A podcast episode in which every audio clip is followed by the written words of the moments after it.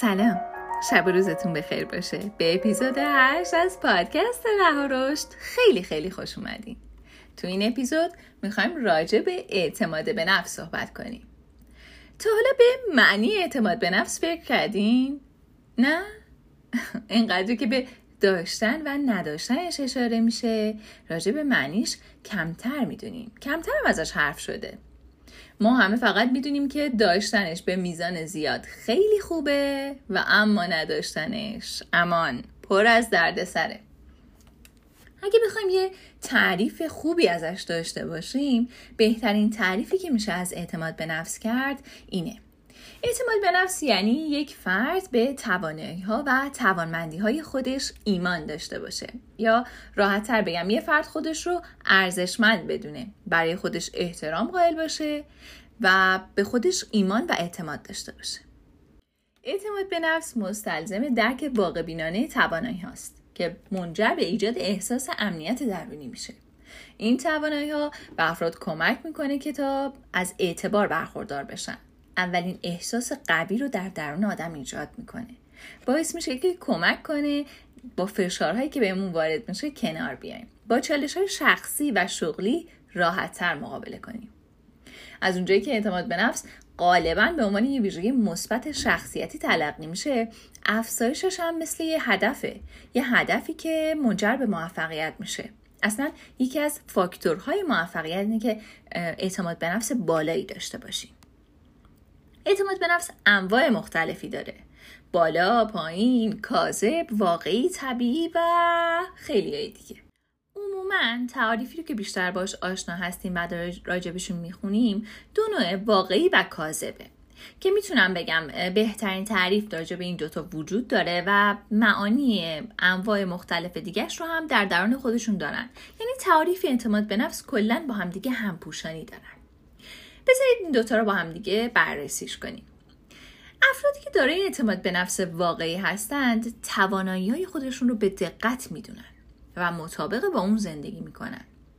اگر از فردی که اعتماد به نفس واقعی داره بخوایم کاری رو که در حد توان و علمش نیست انجام بده به دلیل اینکه واقف به توانایی های خودش و اعتماد به نفس بالایی هم داره غیر ممکن اون کار رو انجام بده. هرگز خودش رو تو دام نمیندازه. حالا نقطه مقابلش. نقطه مقابلش اعتماد به نفس کاذبه. اینجور افراد عموما خودشون رو خیلی خیلی بالاتر از اون چیزی که واقعا هستن قبول دارن. و اصلا فکر می‌کنن خیلی خیلی واقعی تر از این که هستن و نشون میدن توانمندن. حتی بعضی وقتا احساس می‌کنن که قدرت های خارق العاده هم دارن. به خاطر اعتماد به نفس کاذب بالایی که در درون این افراد وجود داره بسیار اهل خطر کردن هستن. بدون در نظر گرفتن عواقب و شرایطشون. وقتی که این افراد با خودشون خلوت می‌کنن و تنها هستن چون با واقعیت های خودشون روبرو میشن خودشون رو کوچیک و حقیر می‌بینن. و به جبران همین مشکل میان خودشون رو در برابر دیگران بزرگ نشون میدن. یعنی اقراق بیش از حد. چرا؟ چون شاید شاید در کوچیکیشون توی خانوادهشون به این افراد القا شده که در هر شرایطی بزرگ هستن. حالا که تعریفش رو با هم دیگه یاد گرفتیم بیایم دو تا نکته کلی راجع به اعتماد به نفس رو بگیم که خیلی مهمه. اولیش اینه تفاوت اعتماد به نفس با خودشیفتگی. خودشیفتگی می‌تونه به دلیل ناامنی ها و مکانیسم های دفاعی باشه که در درون ما وجود داره. در حالی که اعتماد به نفس ناشی از خودآگاهی و توانایی تحمل و تعمل در عدم امنیت فرده. اعتماد به نفس احساس شخصیه که از توانایی ها و صلاحیت افراد منشأ می‌گیره. اصلا اونها رو القا می‌کنه در حالی که خودشیفتگی نقطه مقابلشه. احساس برتری نسبت به دیگران رو در بر می‌گیره و در واقع اعتماد به نفس داره از دارایی های شما صحبت می‌کنه. قرار نیست برتری شما رو نسبت به کسی ثابت کنه یا حتی برتری دیگران رو نسبت به شما. فقط قرار حس ارزش موندن برای شما ایجاد کنه. ولی خودشیفتگی گاهن که نه بیشتر موارد در اثر مقایسه با دیگران شکل می‌گیره. در واقع خودشیفتگی یه نوع حس ارزشمندیه که کاذبه. اصلا ممکنه این حس ارزشمندی گاهی در شما ایجاد بشه راجع به چیزهایی در درون شما ایجاد بشه که در واقع شما از اون بیبهره هستین. اصلا جزو توانمندی ها یا توانایی های شما دستبندی نشده. یه جورایی بهش میگن اعتماد به نفس کازه که در طول زمان شما رو از درون تخریب می‌کنه به سمت پوچی و ناامیدی سوق میده چرا که برای این مدل از رقابت با دیگران هیچ انتهایی وجود نداره. درست مثل آب شوری میمونه که فقط تشنه ترتون می‌کنه. هیچ وقت حس سیرابی یا رضایتمندی برای شما نداره. این یه حقیقت غیرقابل انکاره که یه مرز باریکی مثل مو بین اعتماد به نفس و خودشیفتگی وجود داره. اینکه چجوری شما این رو تشخیص بدین بچه تمایزش رو؟ فقط و فقط خداگاهی. شناسایی دقیق توانایی هاتون توانمندی هاتون استعدادهاتون شناسایی موقعیت الان زندگیتون کمیت و کیفیت زندگیتون. به شما کمک می‌کنه که همیشه این مرز رو حفظ کنید. هیچ وقت به سمت خودشیفتگی سوق پیدا نکنید. در واقع در درون شما این شناختا کمک می‌کنه که شما اعتماد به نفس واقعی داشته باشید. یه نکته مهم دیگه که در رابطه با اعتماد به نفس وجود داره معیار سنجش اعتماد به نفسه. حتما خیلی شنیدین. جلوترم گفتم. وقتی که راجع به اعتماد به نفس صحبت می‌کنیم از کلماتی مثل بالا، پایین، کم یا زیاد حرف می‌زنیم. ولی واقعا مگه میشه اندازش گرفت؟ پاسخ قطعا نه. اعتماد به نفسیه آنزیم یا هورمون مشخص در درون بدن نیست که بشه با یه آزمایش خون اندازش گرفت. بخشی از وجود شماست. بهتر بگم بخشی از اخلاقیات، روحیات، استعدادها و توانایی هایی هستش که شما کسبش می‌کنید. بعضی وقتا ذاتیه و در درون شما وجود داره. بعضی وقتا هم شما اون رو کسب می‌کنید یادش می‌گیرید. مثلا توی خانواده شما رو اینجوری تربیتتون می‌کنن. بذارید صادقانه و راحت بگم. عوامل خیلی زیادی دست به دست هم میدن تا اعتماد به نفس در درون شما شکل بگیره.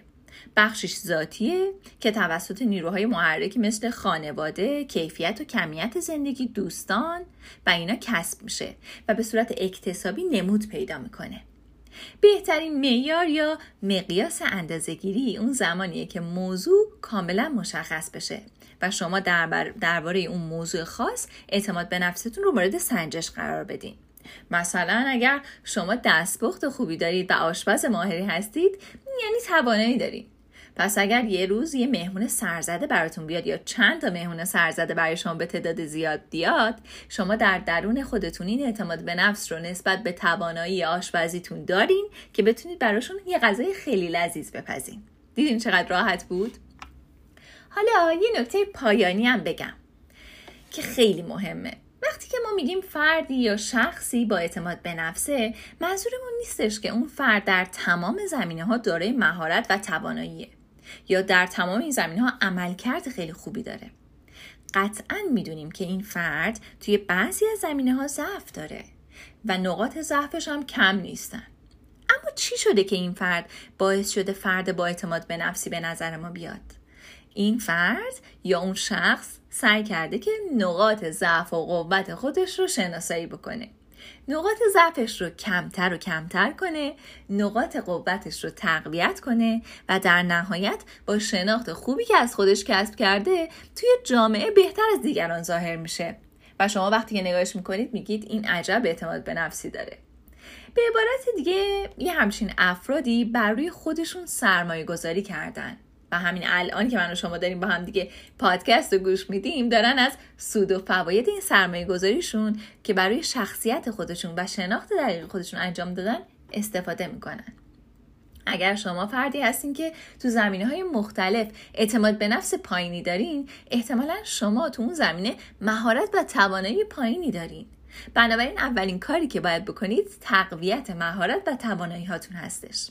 یادتون باشه. شما قرار نیست در تمام زمینه ها با مهارت و توانایی بالا ظاهر بشین. بلکه اول از همه باید مهارت ها و زمینه هایی که بهش علاقه دارین رو پیدا کنید جداشون کنید و کم کم اونها رو تقویت کنید. استعدادهاتون رو شناسایی کنید. شروع کنید به تقویت مهارت های درونی خودتون. سعی کنید خودتون رو بیشتر بشناسید. با خودتون آشتی کنید.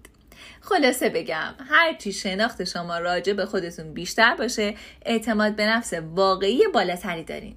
و هرچی اعتماد به نفس واقعی بالاتری داشته باشین یعنی شناخت بهتری هم از خودتون دارین. خیلی ممنونم که امروز تا پایان این پادکست با ما همراه بودیم حتما نظراتتون رو برای ما از طریق اینستاگرام و وبسایت رهاروش ارسال کنید. ما منتظر خوندن و شنیدن نظرات شما هستیم. تا پادکست بعد خدا نگهدار.